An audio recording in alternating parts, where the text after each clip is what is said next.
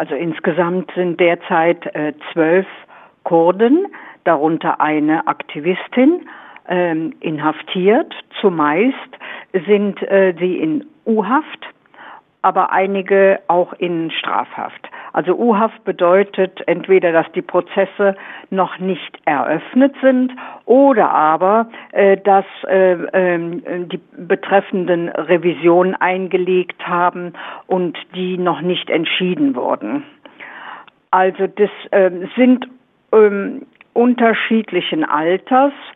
Man kann sagen, also der, der jüngste ähm, ist 24 und der älteste 72. Also dazwischen äh, ist dann, ähm, sind alle Altersstufen ähm, vorhanden.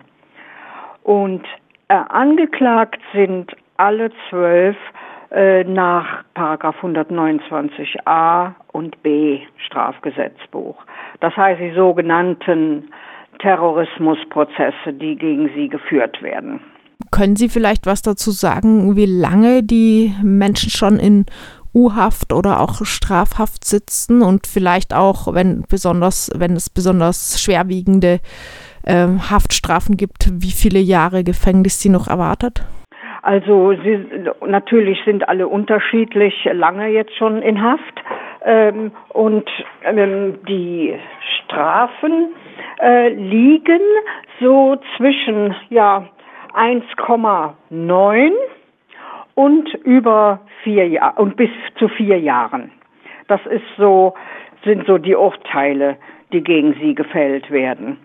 Und sie äh, alle sind äh, inhaftiert nach dem Haftregime, äh, nach dem 129b Haftregime. Das bedeutet, äh, sie sind in Isolation, äh, es gibt Trennscheibe auch im äh, Kontakt mit ihren Verteidigern und Verteidigerinnen. Es gibt äh, Zensur, also Postkontrolle durch einen Leserichter.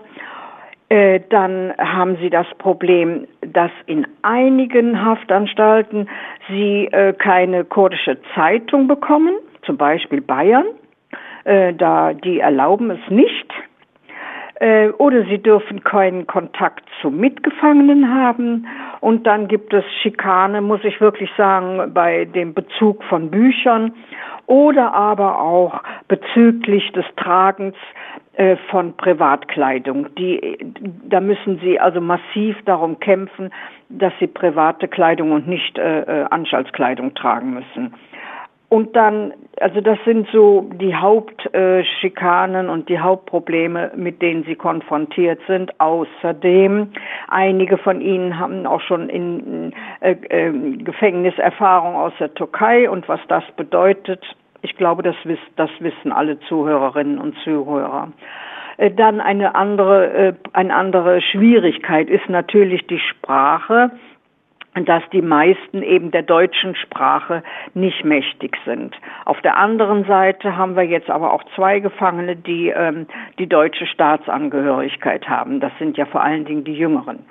Also ähm, das würde ich sagen, sind so die Hauptsachen. Vielleicht noch ein Wort dazu, was bedeutet überhaupt dieser Paragraph 129b? Was wird Menschen da vorgeworfen? Ja, ich kann jetzt äh, sprechen für die Menschen, die PKK-Mitgliedschaft vorgeworfen wird. Äh, dass darum geht es. Das sind dann jetzt in erster Linie seit 2010 gab es eine Entscheidung des Bundesgerichtshofs, dass eben die PKK neben äh, der türkischen Linken einige und den Tamilen äh, nach Paragraph 129b strafverfolgt wird. Ähm, und seit 2011 laufen die Prozesse. Im Moment äh, haben wir 65 äh, Verfahren äh, dokumentiert. Ähm, und ähm, vorgeworfen wird den meisten sozusagen Kadertätigkeit. Also sie sollen angeblich im Zuge ihrer angeblichen Mitgliedschaft in der PKK oder äh, sie unterstützt haben, ähm, sind Sie als Regionssektor oder Gebietsverantwortliche tätig gewesen, also ich sag mal so in höheren Funktionsbereichen. Das sind in der Hauptsache, die davon betroffen sind. Und äh, das Bundesjustizministerium hat eine sogenannte Verfolgungsermächtigung erteilt, und zwar im September 2011. Und seitdem werden, die ich vorhin genannt habe, diese Funktionäre und Funktionärinnen äh, danach 129b strafverfolgt. Diese sogenannte Ermächtigung erteilt das Bundesjustizministerium auf Antrag der Staatsanwaltschaften. Und da involviert sind dann zum Beispiel auch das Innenministerium und äh, das Bundeskanzleramt und das Außenministerium. Also die werden immer dann auch mitbeteiligt an diesem ganzen Prozess. Das heißt, die tatsächliche Feststellung, was eine terroristische Organisation ist, äh, trifft das Ministerium. Also trifft nicht das Gericht, sondern ein Ministerium, äh, beziehungsweise die Bundesregierung. Und das ist das Außerordentliche an diesem 129b und der natürlich einen hochpolitischen Hintergrund hat, nämlich den der engen Verflechtungen zwischen Deutschland, und zwar historisch geprägt, äh, zwischen Deutschland und der Türkei. Und äh, das macht das Ganze eben ganz schwer handhabbar für alle Beteiligten, weil es eben nicht juristisch begründet ist, sondern politisch. Und ähm, das ist, äh, das macht, ist auch der Charakter dieses 129ab. Er soll praktisch die Menschen entfernen von der Politik, soll sie also in die Lage versetzen, ähm, politisch mundtot gemacht zu werden. Ähm, weil, und das ist auch ein wichtiger Punkt, wenn die Betroffenen äh, die Haftstrafe verbüßt haben, dann geht es für sie weiter. Dann folgt eine ganz ausführliche Führungsaufsicht, die in der Regel zwischen drei und fünf Jahre dauert. Was bedeutet das? Das bedeutet erstens, dass allen, so sie denn vorher hatten, der Asylstatus aberkannt wird. Äh, dann ist es so, sie fallen dann runter wieder auf den Status der Duldung. Dann umfangreiche praktisch Kontrollauflagen. Sie müssen sich bis zu zweimal, manche sogar täglich bei der Polizei melden. Ähm, sie dürfen äh, kein, äh, keine Kontakte haben zu bestimmten Personen, die namentlich auch manchmal festgelegt werden. Sie dürfen keine kurdischen Vereine aufsuchen.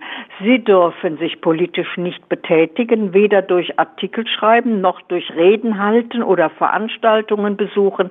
Also das ist außerordentlich. Und natürlich äh, ist äh, äh, damit verbunden auch die, eine Abschiebedrohung, die natürlich sie äh, nicht vornehmen können. Und weil das nicht geht, werden diese unglaublich harten Auflagen äh, erlassen und verfügt. Sie haben jetzt äh, vorhin gesagt, ähm, vorgeworfen wird den Menschen ähm, eine Kadertätigkeit für die PKK.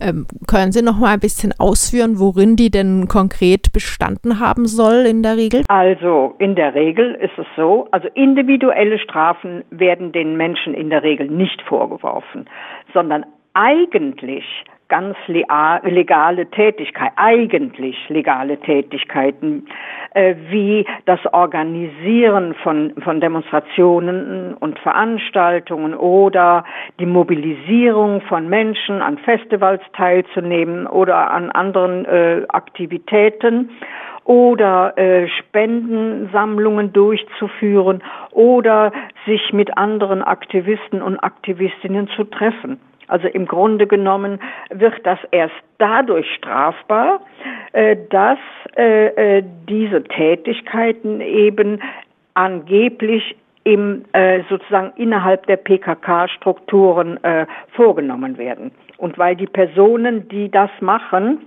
eben, ja, ich sag's mal, Terroristen sein sollen.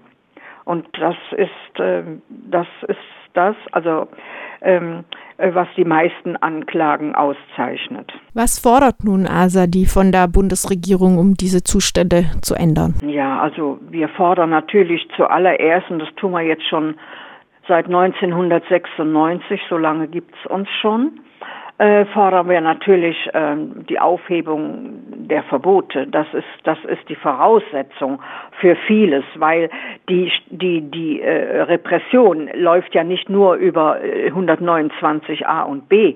Das ist sozusagen äh, äh, die, die, die Krönung, das meiste, also die, die tausendfachen äh, Strafverfahren wegen Verstoßes gegen das Vereinsgesetz, zum Beispiel das Zeigen von Symbolen auf Demos oder das Rufen ähm, von Parolen oder äh, Spenden zu sammeln, äh, das ist die Masse äh, an, an Repression, an Unterdrückung. Ähm, aber dennoch, ähm, alles hängt mit allem zusammen. Und deswegen sind, ist die, die Aufhebung des Verbots steht an allererster Stelle. Natürlich fordern wir auch die Abschaffung dieser, dieser 129er Gesetze, dieser Serie das ist auch natürlich dient der Unterdrückung, dient der Einschüchterung, dient der Ausforschung. Ähm, das muss auch weg und äh, ja, einfach, dass die Menschen die Möglichkeit haben, ihre politischen Ideen und Gedanken äh, zu artikulieren, ohne deswegen strafrechtlich verfolgt zu werden. Das halte ich für das Allerwichtigste.